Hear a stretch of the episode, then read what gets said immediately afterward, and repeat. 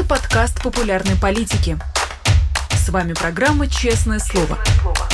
Здесь мы говорим о самом главном – Всем привет, в эфире канала «Популярная политика», ведущий Дмитрий Низовцев и программа «Честное слово». Да, сегодня моя смена, сегодня мы будем очередные 45 минут интересных проводить э, с экспертом. Я призываю вас, если вы смотрите нас в прямом эфире, э, оставлять свои какие-то комментарии, обязательно ставить лайки. Э, ну, вы, вы знаете, для чего нужны лайки, а комментарии нужны для того, чтобы, если вам что-то интересно, не стесняйтесь. Я из тех ведущих, которые не боится ретранслировать вопросы гостю, если эти вопросы интересны. Не для формальности, я вам говорю, подкидывайте вопросы, я просто им действительно всегда рад, и тем более, когда гость такой, с которым можно поговорить на разные темы, достаточно большой спектр. А у нас сегодня именно такой день, потому что у нас в гостях э, Сергей Алексашенко, экономист. Э, Сергей Алексашенко, мы приветствуем. Сергей Владимирович, здравствуйте. Э, Дмитрий, добрый день, здравствуйте, зрители, здравствуйте, слушатели. Здравствуйте, комментаторы, лайкеры, дизлайкеры, все здравствуйте. Всем привет, никого не обидели. А, первым делом хочется вам такой вопрос задать. Сегодня 17 января, э, сегодня два года ровно, как Алексей Навальный вернулся в Россию. Вот мой вопрос в связи с этим, э, мы сегодня запустили большую кампанию freenavalny.com, можете обратить внимание те, кто еще не заметили. Как вы считаете, вот за эти два года а, Путин, кажется, воплотил все свои какие-то грязные фантазии в отношении Навального, которые только можно было. А, самые мрачные вещи с ним а, сотворил, то есть отправил его сначала в колонию строгого режима, потом в ШИЗО. Но вот э, Путин считается прагматичным политиком. Но не прагматично ли было с его стороны действительно Навального беречь, э, показывать, что у нас есть в России оппозиция, следить за его здоровьем, чтобы с ним ничего не случилось, и чтобы не было никаких мировых кампаний, как сегодня, в защиту Алексея Навального, в защиту его свободы и здоровья? Э, Дмитрий, отличный вопрос. Э, ну, а, как всегда, мне предлагается залезть в голову Владимира Путина и неким образом адвокатом дьявола. Да. Давайте я попробую изложить его логику, как я ее понимаю. Это не означает, что она такая. Да, потому что э, Путин принимая любые решения, касающиеся Алексея, касающиеся Украины, касающиеся жизни россиян, он исходит из некой своей логики, которую мы можем понимать. Но самое главное, что он исходит из того набора информации, который кладут ему на стол. А вот эта вещь для нас совершенно непонятная, потому что мы всерьез то есть мы хорошо понимаем, что э, у Путина существует искаженная картина мира, но до какой степени она искажена, мы не понимаем. А, поэтому э, логика любого авторитарного режима, который э, продолжает, вот надо прямо говорить, да, что в России э, авторитарная диктатура не принципиально уже. Этот режим, он еще не достиг своей крайней степени жесткости. А Путин продолжает бороться с врагами внутри, а, Путин продолжает сражаться в, с врагами снаружи, а, и я сразу могу там выступить рекламным агентом Александра Баунова, который написал замечательную книгу «Конец режима», где он вводит такое понятие, что автократии и диктатуры начинают разлагаться, когда они переходят ну, в спокойную бюрократическую фазу своего существования, да, когда люди, сидящие, сидящие внутри режима, понимают, что для них вот эти репрессии, этот страх, они уже слишком велики, и они не готовы его э, этот режим терпеть в, в такой жесткой форме. Вот путинский режим, он продолжает двигаться в сторону уничтожения оппозиции внутри э, и в сторону борьбы врагов с, э, с врагами снаружи.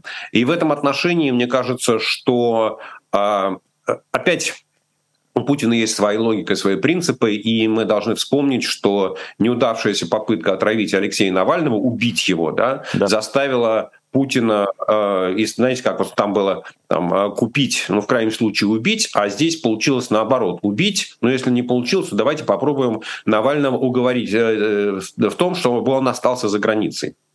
И на самом деле, ведь помните, э, вот когда перед тем, как Алексей вернулся, когда он еще был в больнице, в госпитале в Берлине, то очень долго шла такая публичная дискуссия, должен он возвращаться или не должен. И, в принципе, я думаю, что Путин э, рассчитывал на то, что Навальный останется за границей. И в этой ситуации Путин бы добивался своего, потому что фактически а, изоляция Алексея от российской жизни, это и означало бы прекращение Навального, существование Навального как российского оппозиционера, как российского политика.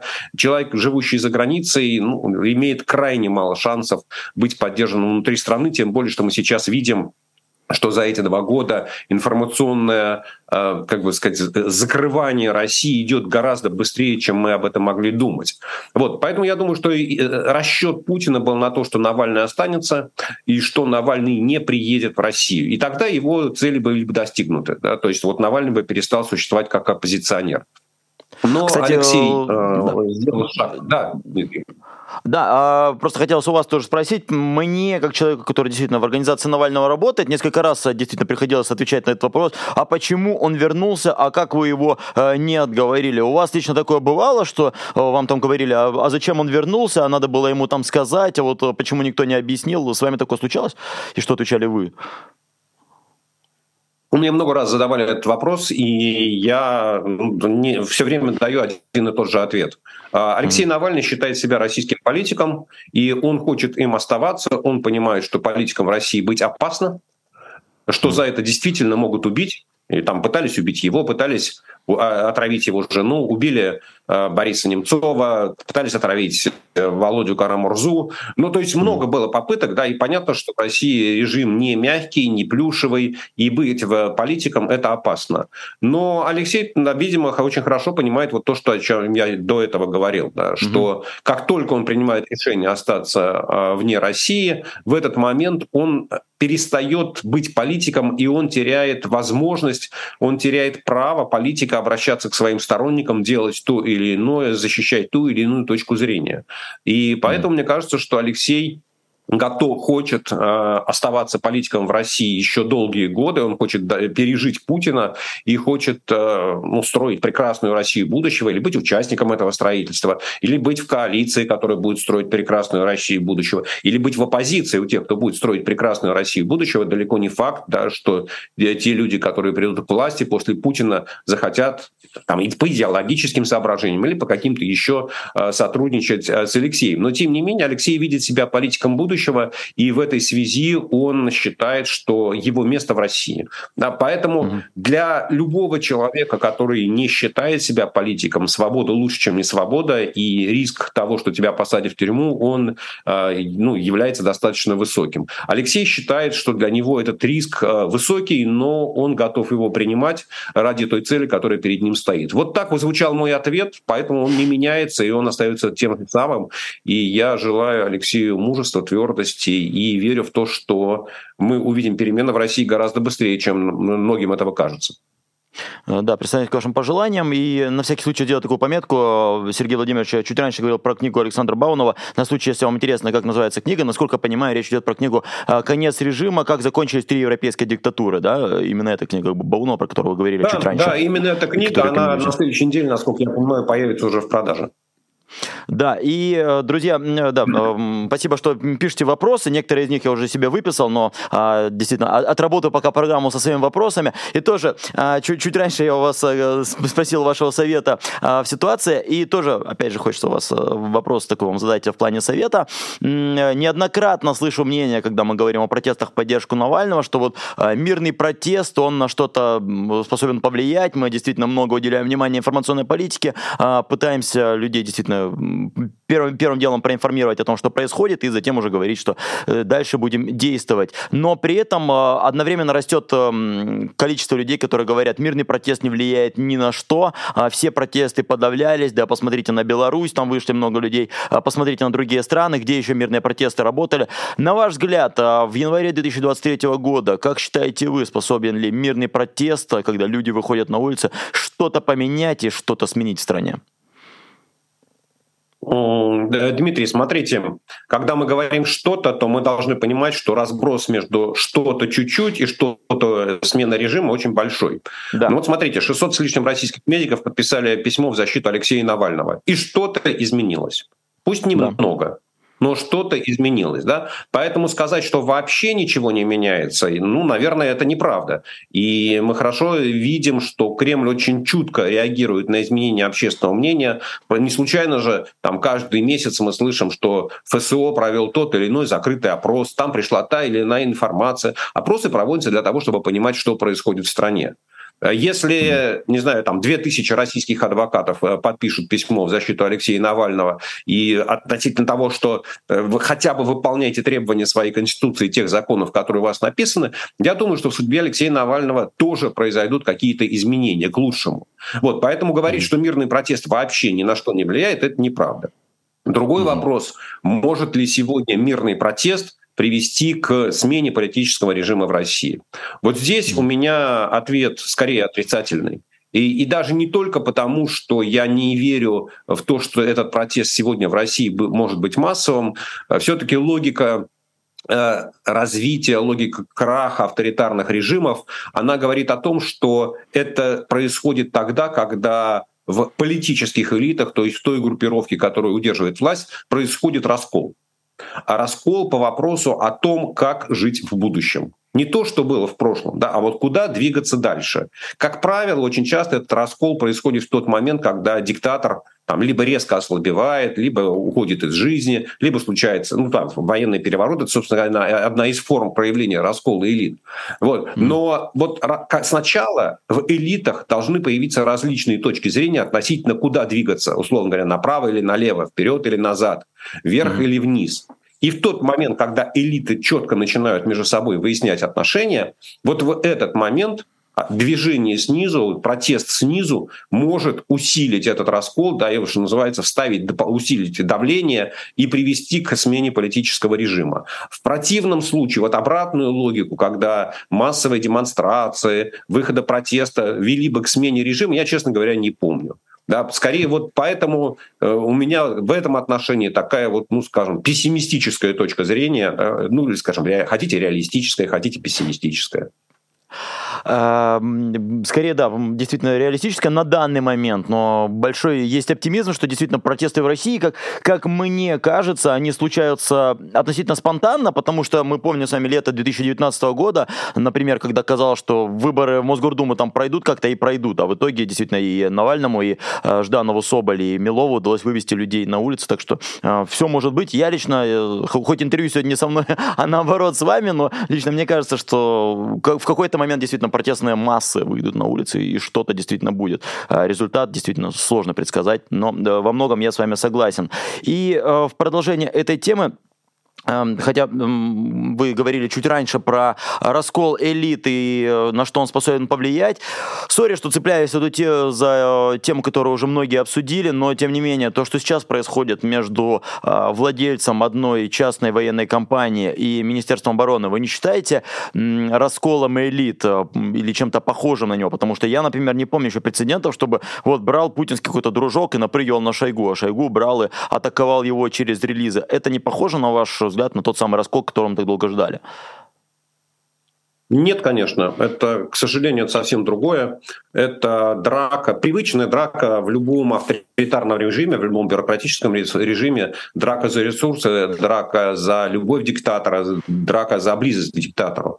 Ведь ни Шойгу, ни Пригожин, ни Кадыров, не, не знаю, кто там, Герасимов, ну и дальше по списку, у, у них же нет особых различий э, в видении будущего. Они угу. все хотят продолжения войны вплоть до победного конца, в чем бы этот конец ни состоял. Да, никто из них не предлагает завершить войну. Никто из них не предлагает вывести войска из Украины. Они пытаются заявить о том, что это благодаря им достигнута там фантастическая победа взятия маленького городка Солидар, где жило 12 тысяч человек. Угу. Да, что это вот и есть та самая переломная точка в войне, и что дальше э, будут только победы, и что победным маршем пойдем до западных границ э, Украины. Вот. Ведь об этом идет речь. Речь не угу. идет о том, что давайте остановим войну и хватит воевать. Да, пошли по домам, да, и давайте заплатим Украине компенсацию и восстановим отношения с Западом.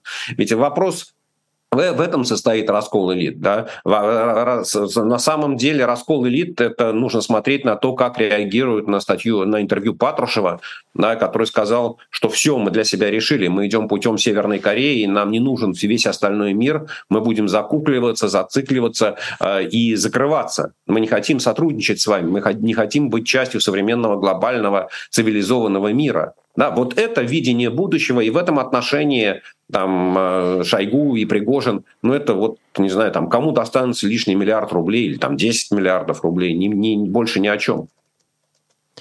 Но э, при этом я помню, когда еще до войны анализировали, на, насколько вероятно, что Путин нас дадут свои, говорили, вот если применить против них санкции, если не допустить их в Европу, если э, это самое окружение Путина, э, на него сделать какое-то европейское, американское влияние, э, будет вот это самое блюдечко с голубой каемочкой, на которое они вынесут голову Путина, и иначе э, никак быть не может. Но вот проходит практически уже год, война в разгаре, до дружков Путина добрались, но тем не менее они Путина не выдают. И даже здесь раскола нет. Что ж тогда может стать расколом, и почему они из-за санкций, на ваш взгляд, э, так и не сдались и сдаваться, судя по всему, не собираются. Максимум Чубайса мы видели с грустными фотографиями из Европы, который уехал, или, я не знаю, ну, еще пару-тройку там путинских каких-то дружков я назову, ну, уровня Дворковича, но какого-то массовой сдачи Путина не случилось и, и не предвидится. Почему так?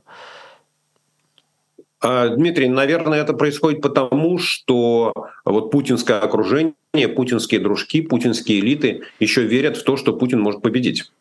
Хм. А, верят в то, что есть какие-то ресурсы для выигрыша в этой сложной комбинации. Ведь они начнут предавать Путина, они начнут от него отказываться, они начнут думать о том, как бы его заменить, ровно в тот момент, когда Путин проиграет войну, и когда станет понятно, что вот все те жертвы, на которые им пришлось пойти, да, все те ограничения, с которыми им пришлось столкнуться, э, падение качества жизни, э, с которым они все, э, что называется, прожили уже год, а дальше проживут еще какое-то время, они оказались зря что одно дело, мы готовы пожертвовать за путинскую идею, потому что он обещает восстановить великую империю, что он хочет доказать, что он сильнее Запада, и что победа в Украине, э, на, там, на фронтах в Украине это и есть победа над Западом. И вот за эту идею мы понимаем, что да, за нее можно принести какие-то жертвы.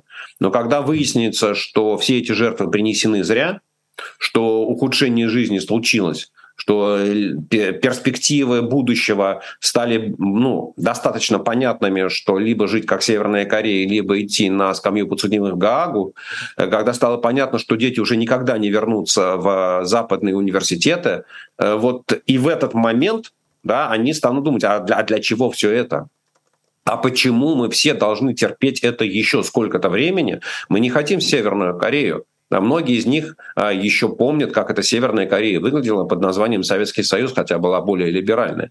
А, поэтому мне кажется, что вот э, этот год, который прожили э, после начала войны, эти 11 месяцев, но это еще явно недостаточное время э, для того, чтобы путинское окружение приняло для себя такое решение. Хотя вопрос, для чего, нафига все это нужно, конечно, они себе задают.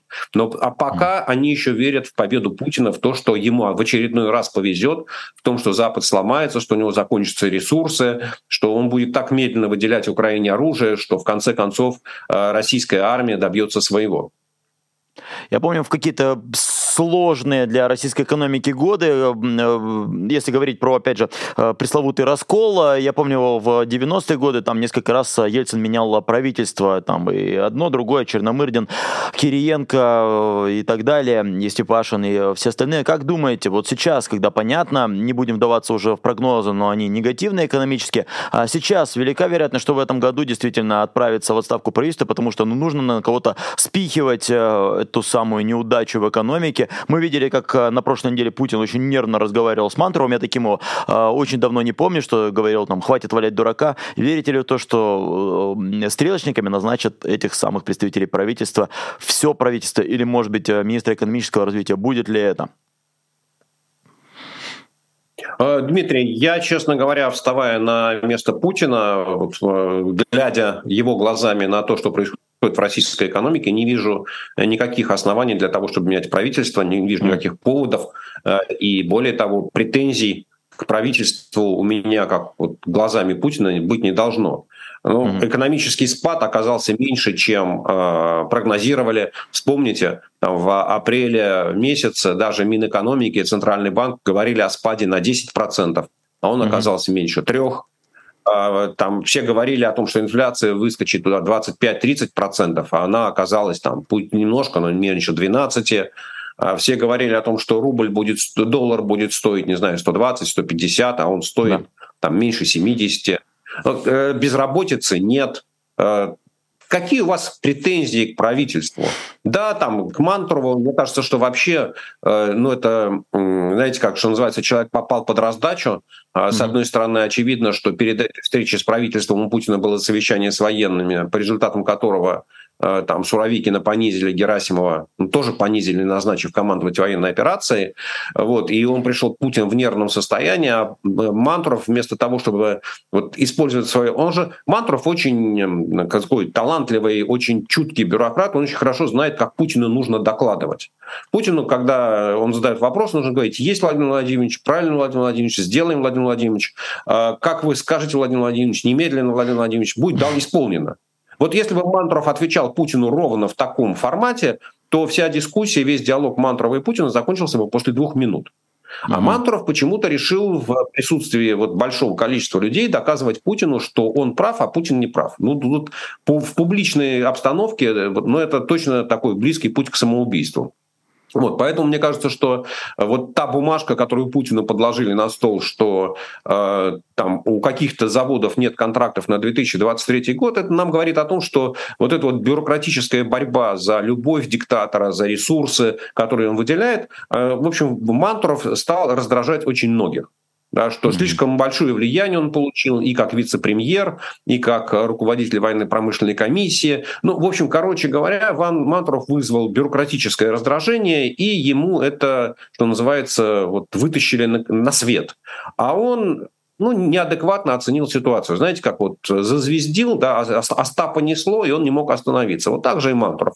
Вот просто неправильно себя повел в конкретной ситуации, но это точно совершенно не есть а, выражение отношения Путина к тому, что и как делает правительство, и в целом каких успехов, опять с глазами Путина, это правительство добилось. А, но, если я правильно понял, вы говорите, все не так плохо с экономикой, как могло быть. Хотя я помню, в, мне понравилось в другом вашем интервью, вы а, интересную аналогию приводили, что представьте, что мы едем на машине 100 км в час, вроде бы дорога плохая, вроде бы какие-то выбоины, а, вроде бы едем, но все-таки скорость уже там 85 или 80, то есть э, скорость замедляется. То есть, с одной стороны, едем, но, насколько я помню вашу аналогию, что едем не так быстро, как могли бы, и в этом году гораздо больше, что скажется, чем, чем в прошлом. То есть, ну, не, не будем смотреть уж слишком позитивно на российскую экономику. Да, Дмитрий, я, я, же, я же, обратите внимание, что говорил, как это выглядит глазами Путина. Да, это а, не моими окей, глазами, вот а глазами Путина. Mm-hmm. А, то есть вопрос, ваш вопрос был, почему, может ли Путин Да-да-да. А, отправить правительство в отставку. Я пытался mm-hmm. объяснить, почему Путин этого не сделает. А, окей. Да? А, вот, соответственно, конечно, опять не надо делать из Путина полного идиота. Я думаю, что он понимает, что в экономике есть какие-то проблемы, и что, скажем так, отрицательный рост – это хуже, чем положительный рост. Но опять для него вот э, и падение экономики нам на 3%, 2%, и инфляция, которая подскочила, э, и еще какие-то там, не знаю, э, падения производства в отдельных отраслях. Да, для него все это приемлемая война за достижение тех э, целей, которые он перед собой поставил. Он, ну, собственно говоря, сформулировать их не может. Цель, наверное, состоит в том, чтобы поставить Запад на колени, но вот а, озвучить ее публично у него не получается. Поэтому к правительству у Путина претензий нет. Да, то другое дело, что у граждан России к правительству и к Путину должны быть претензии, что уровень жизни падает, что уровень потребления снижается, что э, там бизнесы закрываются, что перспектив никаких нет, что там мужей, сыновей, братьев забирают на фронт и там их убивают. Вот. Но mm-hmm. это опять, вот, знаете, это, э, ну, с чьей стороны мы смотрим на ситуацию. Угу. Да, теперь я понял вашу мысль, но при этом хочется еще у вас такой момент уточнить. Э, были разные прогнозы на 2023 год. Кто-то действительно согласен с вами, что говорят, что дальше будет только хуже, но есть и противоположная точка зрения, что ну, в 2022 году действительно пришлось отступить российской экономике, действительно что-то стало хуже, но э, позитив в том, что какого-то дна достигли. То есть э, те марки, которые должны были уйти, они уже ушли, те, кто э, должны были прекратить э, быть иностранными инвесторами, они быть перестали. И вот у кого был дефицит чего-то, они нашли друг друга, и дальше они будут э, взаимодействовать сами с собой на таком уровне, э, не то чтобы можно оставаться на, на одном, можно и вверх идти и дальше развиваться. Почему, на ваш взгляд, это не так? Почему действительно дно не достигнуто, дальше может быть только хуже? А, ну, мне кажется, что здесь э, нужно принимать во внимание, что еще есть как минимум две, два э, элемента санкционного давления, которые мы mm-hmm. увидим э, в 2023 году и очень важные. Оба касаются нефтяной промышленности. За 5 февраля, вот буквально там через сколько у нас, через три недели, вступает в силу европейская эмбарго на покупку российских нефтепродуктов. И насколько... А это через, через нефтепродукты Россия экспортирует примерно четверть добываемой нефти. И для нефтепродуктов Европа всегда была основным рынком сбыта. А, и а, вот когда очень грубо, когда перерабатывается нефть, получается бензин, дизельное топливо, ну и остаточный мазут. А, соответственно, вот Россия бензин потребляет у себя в стране, дизель примерно наполовину экспорт, там, экспортирует, а мазут экспортирует на 80%. Да, и изменить структуру производства невозможно, потому что большое количество мазута – это результат низкого уровня э, переработки нефти в России. И mm-hmm. вот если Европа сможет ввести ре- реальные санкции и сможет ограничить э, импорт российских нефтепродуктов, то это будет очень серьезным ударом по российской нефтяной промышленности. Да, и даже если ну, там, импорт э, нефти, экспорт для России, экспорт нефтепродуктов сократится вдвое, то речь пойдет о том, что добыча нефти может упасть там, на 10%, что в принципе mm-hmm. очень много, да, потому что российская экономика все-таки для нее нефть является вот таким якорем, ну или хотите, опорным столбом. А, mm-hmm. второе, второе, второй эффект санкционный, который наступит с 2023 года, это отказ западных э, нефтесервисных компаний э, э, работать в России. Mm-hmm. Они заявили об этом еще в марте прошлого года, но все сказали, что мы выполним, большинство из них там сказали, что мы выполним все контракты, которые есть на 2022 год, а на 2023 год заключать не будем. Mm-hmm. Вот доля западных нефтесервисных компаний э, которые помогают э, проводить геологоразведку, бурение. В принципе, они занимают где-то процентов 10-12 рынка но в самых сложных работах у них 60-70%, да, то есть самые сложные месторождения, самые ответственные участки работы, вот они там, ну, не скажу монополисты, но они играют очень важную роль.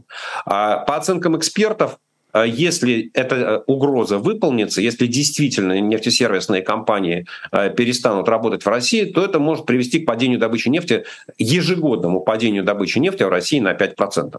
Да? То есть вот эти два фактора, а, мы их, а, опять, мы знаем об, о том, что они начнут давить на российскую экономику, но вот дальше можно говорить, что да, это случится обязательно, да, и что российская экономика рухнет, и что экспорт нефтепродуктов рухнет, и что mm. российская нефтяная промышленность упадет, и что доходы бюджета упадут, и у Путина кончатся деньги, я, как всегда, предлагаю подождать, ну, хотя бы итогов первого квартала и посмотреть. Потому что, смотрите, вот там неделю назад Bloomberg радостно сообщил, агентство Bloomberg, что вот там отгрузка нефти из российских портов упала, там, не знаю, там, на 20%. Прошла неделя, Bloomberg говорит, да нет, отгрузка нефти из российских портов выросла. Да, и вот мы, ну, мы не можем менять прогноз каждую неделю. Да, вот недельная статистика, она явно нам не, поз... ну, не является достаточным основанием, чтобы пересмотреть прогноз ну, такой радикально. Да, то все будет хорошо, то все будет плохо. И mm-hmm. есть вторая часть, э, там, про, почему мой прогноз на российскую, российской экономике на 2023 год, он не оптимистический. Это уже, что называется, такие статистические игрушки. Да, нужно понимать особенности статистики. В 2022 году у, России, у российской экономики первый квартал был очень хорошим. Там продолжался экономический рост. И уже за счет этого, в статистике это называется эффект базы, да, просто за счет этого уже падение в первом квартале, падение, я думаю, будет сильнее, чем падение в четвертом квартале. А второе, не нужно забывать, что основные ограничения по экспорту э, на российские там сталь, удобрения, дерево, продукцию деревообрабатывающей промышленности, лесоматериала, они вступили, уголь, они вступили в силу во втором полугодии. То есть в первом mm. полугодии все еще было достаточно неплохо. Да, и опять вот это заменяет эффект базы, и потому что вот даже если там первое полугодие 23 года будет на уровне конца 22 все равно это будет ниже, чем год назад. Да, и поэтому мне кажется, что вот уже за счет этих факторов по российскому экспорту будет там, нанесен, там, не скажу там мощный удар, но определенный удар, объемы экспорта будут снижаться. А дальше ну, то же самое происходит с автомобильной промышленностью. Да. В первом квартале, январь-февраль, российские автосборочные предприятия работали и что-то производили. В этом году они явно ничего производить не будут, кроме АвтоВАЗа. И опять мы увидим падение статистики вниз. То же самое касается там, производства медикаментов, производства детского питания. То есть вот те сектора промышленности, которые показали падение, там, начали, показали, показывали падение, правильно говорить, да, начиная где-то с апреля-мая, вот у них статистика будет будет все ухудшаться и ухудшаться и ухудшаться. А что может сыграть в пользу э, там, э, движения вперед? Вот как мы неожиданно увидели во втором полугодии, э, э, там темпы падения промышленности вроде даже как ну, исчезли, да, промышленность застабилизировалась, это военный заказ. Да, то, собственно говоря, Росстат таким зоповым языком сказал, что вот мы получили данные из казначейства, пересмотрели их. Ну, а поня... о чем может казначейство сказать Росстату, не говоря никому другому? Ну, только о том объеме военных расходов, который был.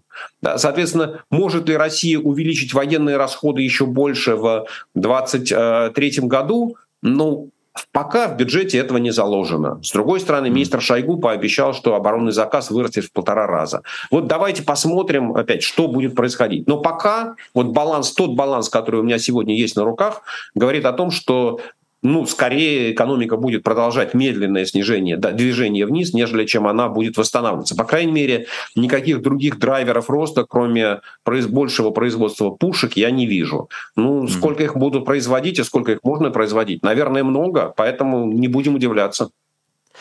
Спасибо большое за подробный ответ. Отдельное спасибо за информацию про нефть, потому что думал, я с ума схожу. Э, одни источники, не знаю, в условный понедельник пишут, что нефть не сгружается, другие пишут, что нефть сгружается в нормальных объемах. Я думаю, что а, а кому тогда действительно верить? И вот э, по инфляции вас хочется спросить примерно на, на таком же уровне вопрос, потому что тоже я вижу, одни источники говорят, э, цены растут. У нас есть у самих сайт pricing.day, там отслеживаем, как растут цены на разные э, продукты в магазинах, но в то же время Путин Путина вчера ловит э, Павел Зарубин, журналист э, из э, Пула, и спрашивает, как ситуация в экономике. И тот говорит, да, отлично, там мы с 11% до 5% снизили инфляцию, и все прекрасно. И тут я реально тоже не понимаю, во что верить. С одной стороны, действительно, цены растут за 4 февраля, я сам это вижу по статистике. С другой стороны, говорят, что снижается. Какой там Росстат пишет, что снижается. Какому показателю верите? Откуда эти показатели, честно, брать инфляции прямо сейчас? Э, Дмитрий, ну, есть два способа, э, э, там, как сказать, получить данные об инфляции. Первое – верить Росстату, да. ну, потому что ни у кого в России нет такой же широкой панели сбора информации, обработки информации, длинных рядов, при, все, при всех претензиях, которые у нас есть к Росстату, но тем не менее вот никакой альтернативы с точки зрения исходной базы данных нет. Mm-hmm большой базы данных. А второе – это любые попытки альтернативные вот, измерять инфляцию, вот либо как вы это делаете, да, либо mm-hmm. как я пытался в середине прошлого года это делать э, там, со своими помощниками, э, которые там, моими зрителями с YouTube-канала. Да? Вот. И понятно, что результаты будут разные. Потому что mm-hmm. даже если вы будете мерить свою личную инфляцию, или каждый там, из наших зрителей начнет мерить вот ту инфляцию, которая у него по его корзине потребления складывается, она будет отличаться и от официальной, и у нас с вами будут отличаться корзины, а, потому что у каждого из нас индивидуальная корзина потребления. Да, кто-то mm-hmm. потребляет одно, кто-то потребляет другое, а дальше возникнет вопрос, там, вы, а, вы купили билет, а, там, летаете из Москвы в Тбилиси, а я летаю из Москвы в Стамбул. Да, и mm-hmm. как мы соотнесем вот стоимость этих билетов, да, вот у меня она изменилась так, у вас изменилась так. Ну, то есть вот все, все время нужно хорошо понимать, да, что измерение, вот инфляция может быть индивидуальная, или у человека, или очень узкой группы людей, которые договариваются о принципах, либо мы верим Росстату. Из того, что мы верим Росстату, э, мы видим, что вот период нулевой инфляции, да, вот то, что мы видели там где-то, наверное, с мая месяца и примерно до сентября, ему даже до октября, он закончился. И уже в декабре инфляция приблизилась там к 0,8% э, за месяц, да, а 0,8%, ну это уже там почти 10% годовых. Да? Mm-hmm. То есть, в принципе, вот инфляционное давление, оно восстанавливается. Что играет в пользу того, что инфляция там, будет там, может, давайте, может, может расти. Э, ну, во-первых, это естественная экономическая жизнь, да, и то, что э, продавцы, которые столкнулись с таким подавленным спросом на протяжении прошлого года, когда население резко сократило покупки товаров Э, там непродовольственных на 20%. В общем, сейчас, перед, особенно перед новогодними праздниками, э, ну, в общем, как-то хочется и подарков, все. И, конечно, продавцы в этой ситуации хотят что-то компенсировать. А второе, Э, очевидно, что на российский потребительский рынок стали приходить объемы, вот то, что называется параллельного импорта, да, когда официальные каналы поставки разных э, товаров из э, недружественных стран, они как-то вот сокращаются, да, зато вот э, то, что в 90-е годы называлось челноками, вот эти товары, они там разными каналами приходят mm-hmm. в Россию по более высоким ценам. Это все мы не можем не видеть. Третье, военные расходы Э, ну, нужно хорошо понимать, что в конечном итоге это выплата зарплаты людям.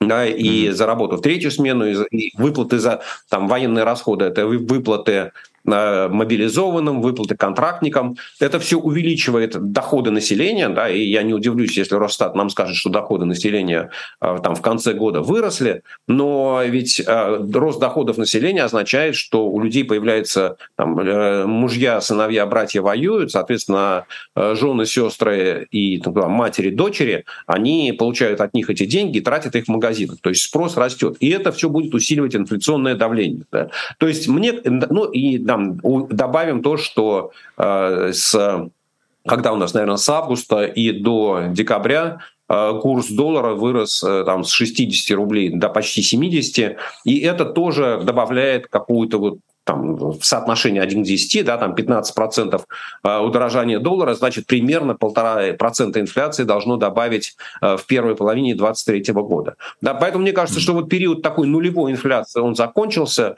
но говорить о том, что в России инфляция подскочит там до 20%, я точно сейчас бы не стал, потому что для этого нет никаких оснований.